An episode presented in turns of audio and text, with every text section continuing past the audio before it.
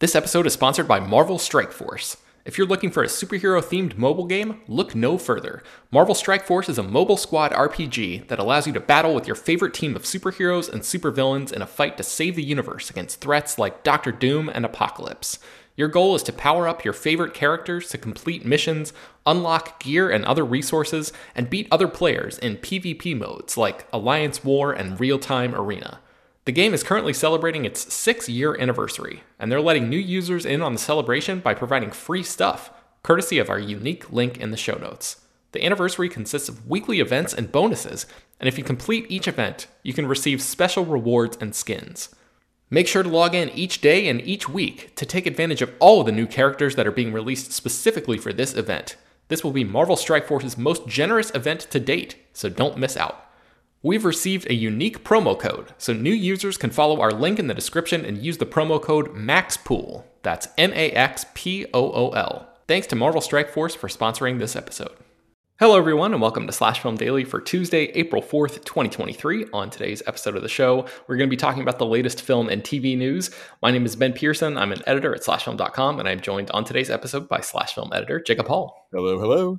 Jacob, how's it going? How are you today? Oh goodness gracious, man! You, you catch me in the middle of uh, you know, in case anybody's curious how the sausage gets made, um, prepping our Super Mario Brothers movie uh, coverage.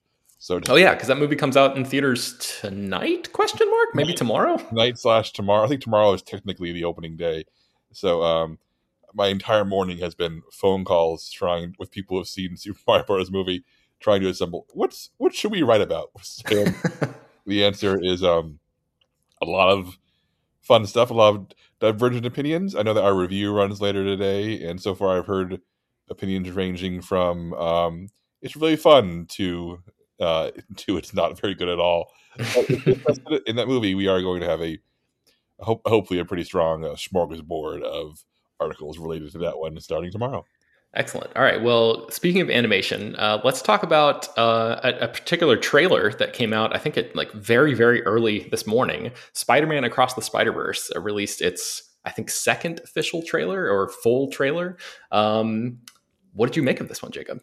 I mean, it looks gorgeous. I mean, like, uh, it that animation style just seems kind of unmatched. I know over the past five years we've seen a lot of new animated movies chasing Spider Verse, trying to go for that movie's kind of um, really singular style. And we saw Mitchell's versus the Machines. We see it in the trailer for the new Teenage Mutant Ninja Turtles movie of all things. Mm-hmm. And I just, uh, I love that that movie seems to have lit a fire uh, uh, under other animators, and this one seems to have up the ante. I love the divergent animation styles. I love, I love those characters. I think that's a weird thing is seeing that trailer. Is yeah, I'm excited for all the new stuff and the technical technical stuff that seems to um, they seem to be pushing really hard in terms of how they're you know changing animation for this movie. Mm-hmm. I just was reminded, like, I like Miles, I like Gwen, I like Miles's family, and it, will be one thing if Spider Verse was a beautifully animated thing that I didn't care about beyond the aesthetics, but it's a reminder that you know I'm there for the animation, but I'm also there for those characters, which is to me like a, the sign of something really special as opposed to something that's you know just neat. Yeah, I 100% agree with that, and I think that's uh, a lesson that, frankly, the the uh, live action Marvel Cinematic Universe should uh, w- would do well to remember because that's one of those things that I think you know pe- as universes uh, expand and balloon and get bigger, um, you know, you can kind of lose sight of what actually drew people to caring about that stuff in the first place and the answer is the characters and like the, the stories that they're uh, that they're in. It's not necessarily just um, the world itself or uh, expanding dangers and and um, you know more blue lights in the sky or whatever. But um, but yeah, I, I, agree. I think this trailer looks amazing. Like the the choice between saving one person and saving every world, uh, that this sort of multiversal experience, that's like inherently compelling. And putting Miles right in the middle of that seems like a great idea. Um, and of course, as you said, the, the animation is just fantastic. So very much looking forward to that. Obviously, I think the the original uh, Spider Verse was like slash film's collective favorite movie of 2018. Oh yeah. Um, so uh, another trailer. Actually, there've been a bunch of trailers. Um, if you want to watch the trailers for Blue Beetle and Secret Invasion, uh, you can check those out on slashfilm.com. There's also uh, I'm going to put a link to the show notes for the trailer. Uh, a link in the show notes for the trailer to uh, Barbie, which also came out earlier today. What did you make of this one, Jacob? This is a great trailer. Uh, I can't speak to to Barbie fandom like our like SlashFilm's BJ Colangelo could if she was on this, but um, I think that Greta Gerwig is way too smart to deliver anything subpar, and I think that there's something going on with that movie beyond it looking like just an incredibly fun, silly thing. I get the impression there's be something very smart happening under the surface, and but even if there wasn't, uh, it looks like Margot Robbie and Ryan Gosling are having a great time, and I'm there for that. Yeah. Yeah, I'm on board with pretty much everything in this trailer except the beat you off joke at the end, which is I don't know, it's just one of those things that kind of maybe it works better in context of the actual movie, but in a trailer I'm just like, "Oh no, I'm going to I'm going to be seeing this uh, you know, in front of every movie um, every time I go to the theater for the next two months or whatever. And it's just, it wasn't funny the first time to me, and it's not going to be funny the 15th time. So I'm kind of dreading that. But everything else looks great. Like the production di- design is unbelievable in this film. And it's kind of interesting to me that, like, I think nearly everything we see in this trailer could conceivably take place in the first five to 10 minutes of the movie because uh, I'm still wondering, like, what the the actual story is here. This is billed as I think teaser trailer number two, so it's not necessarily the movie's job or the trailer's job to give us the full scope of of what the actual story is yet. Um, but it's clear that Barbie like leaves Barbie Land and goes into the real world, and that is, I guess, like the very very basic summary of the movie. Um, but I'm just like wondering what else there is to it uh, than that. Like you said, there's there's probably more going on. So uh, I'm curious and excited to see what happens and if uh, if uh, the world uh, un, un, unfurls in uh, an ideal scenario for me, Jacob, that beat you off joke will be one of those things that was shot and included in a trailer, but actually doesn't appear in the movie itself. So, um, okay, so let's get into some news that uh, broke recently. So, Shrek 5 is coming together, uh, sort of in the wake of Puss in Boots: The Last Wish. Um, have you had a chance to catch up with Puss in Boots: Last Wish, Jacob? No, I haven't. I feel bad because I thought the trailer looked really interesting compared to previous Shrek movies. And I know that a few members of our staff loved it. Like, not like in a, oh, it's pretty good for a Puss in Boots sequel reaction, but a, oh, this is actually legitimately a really, really good movie uh, reaction. Uh, so I, I, no, but it, I'm, I'm a little disappointed that a movie that was received so well critically uh, seems like Kickstarted Shrek Five, which is something that I have no interest in. yeah, I was going to ask. Uh, like, I'm one of those people that really loved Puss in Boots: The Last Wish, and was shockingly surprised by how good it was and how sort of seriously it, it took its um, storylines, while also having a ton of like really lighthearted humor and and sort of um you know the, the typical kind of like family animation stuff you would expect. Um, but I, I was wondering if you think that there is any hope for the Shrek franchise because Shrek has this really fascinating reputation as a franchise. Like the first Shrek movie won the first animation, uh, the first Oscar for best animated feature, and was a huge cultural juggernaut at the time, and then has sort of since become like um, I don't know, like subsumed by irony culture or something. And like you know, th- there's a generation, I guess, that if you grew up and and you hit right in that sweet spot, maybe you genuinely love Shrek. Um, but it seems like there aren't too many people out there that you talk to, or that I talk to anyway, I guess anecdotally, um, that are like arguing that Shrek is like a, a, masterpiece and that all of the Shrek movies are, you know, deserve. Oh, uh, out there. Uh, they are okay. All right. Well, there, there's, a, there's a very diehard contingent of people, maybe five, six, seven, eight, nine years younger than me, who grew up on Shrek and are just love that movie. but it's not ironic their love for I, it? I don't think so. I think there definitely is an ironic fan base, but I think there's also an honest one. Okay. And I, I know this because when Shrek celebrated the anniversary a few years, like 20th anniversary a few years ago, because Scott Tobias wrote an article in the Guardian uh, about how Shrek wasn't very good. The amount of despair he was put through for like weeks by Shrek fans, like, was hard to watch. Uh, I think Shrek's okay. I think he's very much a product of his time. I think the sequel is a little bit better. But then you see a very, very like major t- turn down quality starting with number three. Three and four are, are pretty actively bad in ways mm-hmm. that one and two are not. And I think that Shrek feels very much of an ironic period where it was where DreamWorks' whole thing was they were, they were the hip alternative to Disney. Mm-hmm. But the reason why Disney and Pixar animation and I guess also stuff like Spider Verse works is that uh, I think it comes from a very honest place. And Shrek and Shrek Two are not honestly made movies. They're movies that I think are, are crass by design, ironic by design, you know, thumb in your nose, uh, you know, by design, and that doesn't necessarily age well, and especially in Shrek's case. Um, there's a reason why I think of, of, the movies that were nominated for the first Best Animated Picture Oscar, um, Monsters Inc. holds up in a way that Shrek simply doesn't.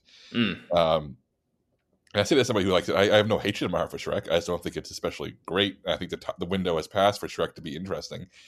Um, especially with that cast. Like, what what what are stories need to be told with Shrek and Donkey and Fiona? I don't I don't think there are any. Yeah, that's the thing. Like, I honestly don't even remember what happened in Shrek Four. So, like, maybe some of the the uh, ground that I'm thinking has already been covered in that movie, and there's no way in hell I'm going to go back and revisit it because, like you said, that movie is like you know one of the worst uh, Shrek films. But um, Sandy Schaefer wrote an article for us uh, on Slash Film about this Shrek Five thing, and basically said like you know the the the potential for this movie to be good is there if it takes the right lessons from Puss in Boots: The Last Wish and and sort of how that franchise, which the first Puss in Boots movie, which is a spinoff of Shrek, um, was fine, like good, surprisingly good, better than many of the other Shrek movies. But the jump in quality from Puss in Boots in 2011 to The Last Wish, which came out last year, uh, is like night and day. And so if Shrek, after a long time away, can actually incorporate, you know, the passage of time and like some more, um, n- not necessarily to to imply that like the only way this movie could be good is if it takes things more seriously, because that's not necessarily true. But if it can can add some gravitas to its storytelling in some way and not be quite as winky, uh, and and you know. Um, nudge nudge uh, elbow in the ribs type of thing then maybe it actually has a chance to sort of like redefine itself as a franchise and um and like take things to another level. So uh yeah just putting that out there in case anybody is curious about the future of, uh, of the shrek franchise. Evidently this movie shrek 5 has been sort of talked about uh, since geez i think it was like 2017 when they first started talking about it. But um Chris uh, Meledandri, who runs Illumination and is a big uh, member of the, the DreamWorks uh, animation community. I think he's a creative partner over there. Um, just recently said that like basically yes this is in the works we're in early talks with the original cast to come back so um, it doesn't have a, a, an official release date yet shrek 5 but um, seems like it's only a matter of time before that happens so fingers crossed they um, you know get the approach right but um, i just don't want to I don't need Mike Myers to lazily break out that Scottish accent again. You, you, you, know Mike Myers won't show up. I mean, he'll show up for the paycheck and do the job, but he's, he's know that he's not going to like. I can't imagine Mike Myers in 2023 like delivering a great Shrek performance, and I, I just and it makes me tired to think about it. All right, fair enough. Well, I'm curious what you think about this next story because this is one that's been rumored for a little while, and evidently it's it's coming together actually in in real ways. So, uh, Deadline reported, I think it was last night, that Heat Two is actually in development at Warner Brothers right now, and Michael Mann, uh, the director of 1995's incredible crime epic Heat, is coming back. He's he's working on this, um, and Adam Driver, who is working with uh, Michael Mann on the Ferrari movie that Mann has been working on for quite some time, is uh, in talks to play a young Neil McCauley, the character who's played by Robert De Niro in the original Heat. Um, no other actors are officially tied to this movie yet. There's been some talk that like Austin Butler and Ana de Armas might be uh, involved. Some sort of internet rumors about that. Evidently, according to this deadline report, they are not involved yet. The only two people that are actively working on this right now are uh, Michael Mann and Adam Driver. So um, Heat 2, of course, is, is going to be based on the book that just came out, I think it was last year, um, that Michael Mann and Meg Gardiner wrote. And um, Jacob, have you read Heat 2 yet? I just started reading it, I think, two nights ago. So I'm, I'm I barely cracked it open. But have you read this one? No, not yet. Um, and not by not yet. I mean, I, I probably won't get around to it at any point in the near future. I I do know, uh, having spoken to some friends uh, in the filmmaking world, uh, independent filmmaking world, they, without mentioning names, I will say they had a screenplay uh, they were trying to get made for a long time, and they're having no traction. And then they were told, "Hey, if you publish your screenplay as a book, if you write it into a novel, publish a novel, then you may have better luck selling it as an adaptation of an existing book than it was an original screenplay." And they did just that, and they're having a little bit of better traction now. Um, so I think this is a very similar case. I think that Michael Mann very craftily had this book written so they could adapt something and uh, take it from there. I, I, think this was the plan all along, and I say good for Michael Mann. Yeah, it's fascinating because he talked about um, how he every time he goes into a movie he does like extensive backstory um, for the characters that he creates. He, he writes you know these long sort of bibles of these characters and stuff. So i think he had a lot of this information because heat 2 has a fascinating structure where uh, a lot of it takes place in like the late 80s like 1988 i think. And then it also picks up as a sequel to the events of the movie. So it's sort of this like um, I don't know, almost like a, a, Better Call Saul thing, I guess. I, I never finished that show, but um, where it, it, it you know uh, does a prequel and sequel type of thing. So I'm curious to know if like is Al Pacino going to come back and, and, play Vincent Hanna, the older version of Vincent Hanna again? Um, and like if so, what year is that supposed to take place? And are they going to like digitally de-age him in order for that to happen? So uh, lots of questions about Heat 2, but um, I rewatched the first Heat for the first time in many years, about I don't know a few months ago, and holy hell, does that movie hold up in like an incredible way? It's just so good. So it's it's very long. I want to say it's like three hours or something, but it is like uh, just a, a, true crackling, like perfect, perfect heist movie. So um, I'm excited about the uh, prospect of what happens with uh, with Heat Two. So um, do you have any relationship to the original Heat, Jacob? I think it's really good. I'm not obsessed with Heat in the way that certain people on our staff. Know Chris Evangelista and Ryan Scott are both like ride or die Heat fans. I know, mm-hmm. I, yeah, like literally when the news broke last night, Ryan wasn't even working, and Ryan came like literally jumped into work, be like, "I'm writing this, no one else." yeah, wrote a news article. Um, yeah, so I, I'm very, very glad this is happening. I think it's something that clearly it's on the mind of not only Michael Mann, but uh, like it's been the forefront of like people who love Heat. This is this feels like it doesn't feel crass. Like I, I don't think anybody is expecting Heat to be a billion dollar movie. I think this is a case where people just really want to revisit these characters, and mm-hmm. Michael Mann does too. So I, I, once again back to honesty. I think it feels like an honestly made thing. I say go for it, Michael Mann. Yes. All right. So uh, we are going to talk a little bit about the Harry Potter TV series and a new Game of Thrones prequel. But before we do that, let's take a quick break and we'll be right back. All right. So uh, the Harry Potter news. I, I, think I want to say this this dropped. Uh, geez, like late last night as well. Um, there's a Harry Potter TV show coming to HBO or HBO Max, whatever they end up calling the new uh, Max Discovery uh, combo. I think we're actually supposed to find out about that on April 12th. There's going to be a April 12th. Yep. I think also we'll get a formal announcement about this series because this is very much a, a, a breaking story and not a, an official announcement. Yes. So uh, a Harry Potter TV series is in development at, uh, let's just call it Warner Brothers Discovery right now. And this is something that is very much in line with what David Zaslav, the, the uh, I guess, current CEO, president, or whatever he, position, head honcho over there, uh, has been sort of um, drilling down on in recent weeks. And he's talked a lot about like a new Lord of the Rings, and we talked about that on the podcast. Uh, this is like you know basically what he has has um, had in mind for quite some time is to just like double, triple, quadruple, quintuple down on the big franchises that have worked for the company in, order to erase some of that debt and get them uh, sort of back on the on the right side of things again. So uh, obviously, the idea of a Harry Potter TV show has been kicked around for a long time, and and like even fans have said, you know, I remember Brad Oman uh, talking to me on on an episode of this podcast and saying like I you know that he would really um, love to see all of the books translated one book per season into uh, a, a, like a prestige TV show, and that appears to be what is happening here. Um, of course, since then, J.K. Rowling has stumbled into. Speaking of like quintupling down, uh, has just like made it her entire personality to hate trans people online. so like you know, uh, terrible baggage associated with this franchise now. Um, what do you think about the idea of of this happening, Jacob, on on both the um, sort of business side and also like are you actually going to watch this side? Yeah, I think from a um, somebody who read all the Harry Potter books as they came out and watched all those movies and has generally been a fan of that world, it's been, it's been really really heartbreaking and awful to watch J.K. Rowling descend into being a hateful, hateful person. And I just think that in terms of fan optics, the I'm gonna paraphrase somebody else. Uh, I don't remember who said this, but I'm gonna paraphrase it.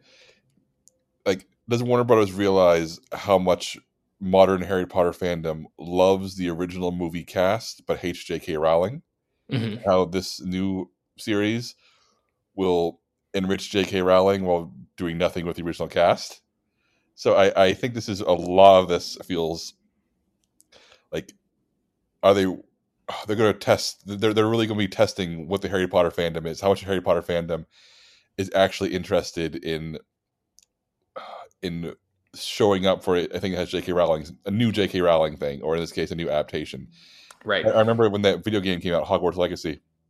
Uh, it was a it sold well, but it was, it was there was a huge portion of um like Harry Potter fandom who just went out of their way to like really be activists against that game for a number of months. And Mhm.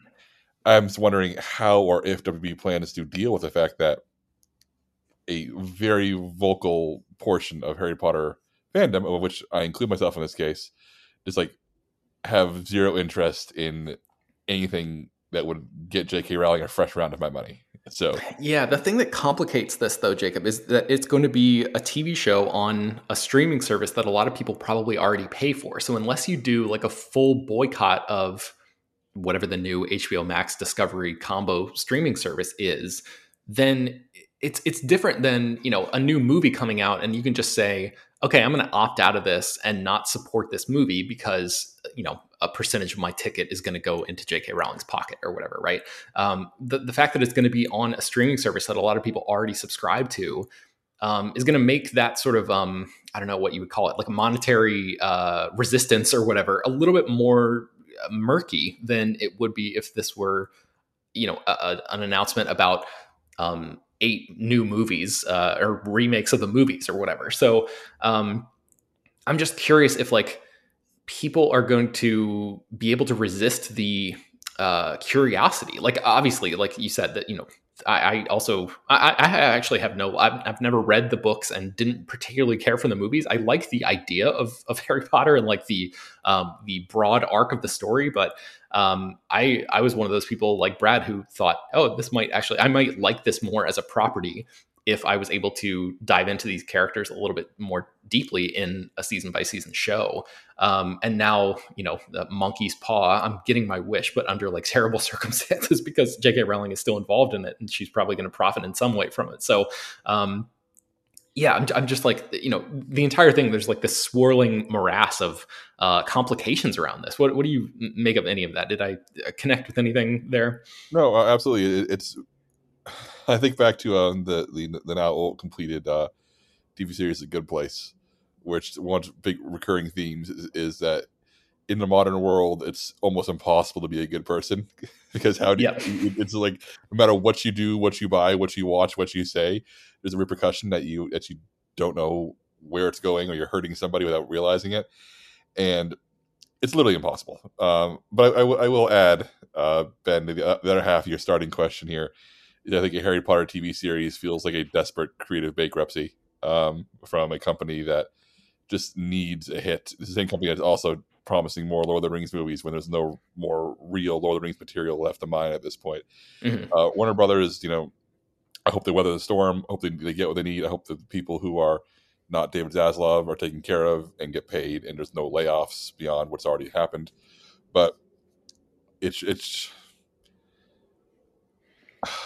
it's the thing that Ryan Scott always talks about on this podcast, where it's like, you know, the the he talked about it on yesterday's episode with Peter about like the Moana movie, um, the live action version of Moana. Like, you know, of course it's a creatively bankrupt idea, but it it makes financial sense for these corporations to tap into it because there's a proven interest by uh, you know audiences. Like, of course we all want there to be original stuff and interesting stuff, and then uh, you know these these big franchise things for going on two decades now or whatever have been and maybe even more than that honestly um, have just been like the biggest uh, drivers of what you know what moves Hollywood Hollywood's wheels. So it's it's um, it's tough to uh, to uh, fault Warner Brothers for saying and, and HBO for saying you know what we should do this because there's been such an outcry of like you know this makes financial sense because harry potter is still very much in people's lives even though the jk rowling of it all is making things complicated there's like the theme parks that people are going to and loving and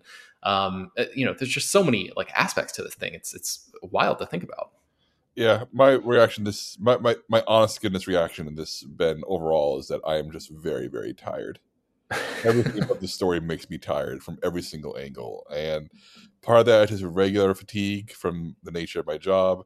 The other part of it is that I would love for the folks at HBO Max, the talented folks who are making stuff there, to literally do anything else. But I Yeah. don't understand why this is happening. Okay, well, speaking of HBO, let's talk about one final story here, and that is another HBO related project, which is a new Game of Thrones prequel that is in development over there. And this one is actually going to be about Aegon the Conqueror. And uh, there could be a film component to this. So, this is fascinating and, and something that I, I believe, if memory serves, has also been talked about uh, for many years surrounding uh, Game of Thrones. I remember in the heyday of that show, there was some discussion about whether like one of the final seasons was going to involve a movie and then uh, you know roll into the the actual episodes and then uh, conclude the series that way. Uh, that obviously ended up not happening, but now Variety is reporting that HBO is in the very very early stages of producing a new prequel about Aegon Targaryen, also known as Aegon the Conqueror, who I believe was the first uh, Targaryen to essentially conquer all of the Seven Kingdoms except for Dorne. Um, and so, uh, Jacob, as our, our resident like Game of Thrones expert, um, what do you think about this particular story um, being, um, I guess, the source material for a new adaptation? And then also, uh, separately, what do you think about the, the idea that it could be a movie that then launches into a, a show following that? Uh, I'm. It wouldn't have been my choice for the next Game of Thrones spinoff. And I think we'll be getting more Game of Thrones spinoffs. And unlike Harry Potter, I am feeling very warm toward the idea of more stuff set in Westeros. I, I'm not tired of this world yet. I really, really, really like House of the Dragon, and I'm pumped for more of that. Um, I will say I'm not sold on the movie slash series combination. Uh, I I think that it just asks a lot of, a, of an audience to follow anything like that. Um, like I said, it's not clear if this movie component would be theatrical or if it would be you know a streaming film that will lead into a series. But even then, if it is a streaming film, then it's just a two hour long episode, then as opposed to you know an actual movie. At least that's how Yeah. it seems to me.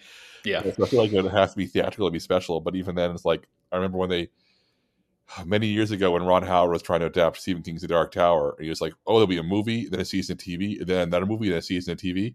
Like that just sounds exhausting. I don't want to do that. I don't want to keep up with that. I, I, I am all for Aegon the Conqueror bringing a series. I am all for like the super early days of Westeros, how Seven Kingdoms came came to become Seven Kingdoms.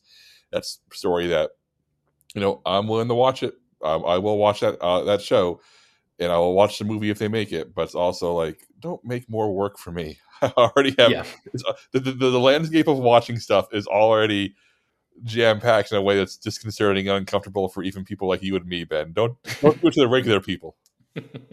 yeah, I, I think you know I, I'm not. Uh, I've read all of the the main um, Song of Ice and Fire books. I've not delved into you know Fire and Blood or any of the. Actually, I've read um, one of the. Uh, I think it's called A Knight of the Seven Kingdoms, the um, uh, short story Dunk and Egg uh, collection. That Um, I would adapt. That's what I love those.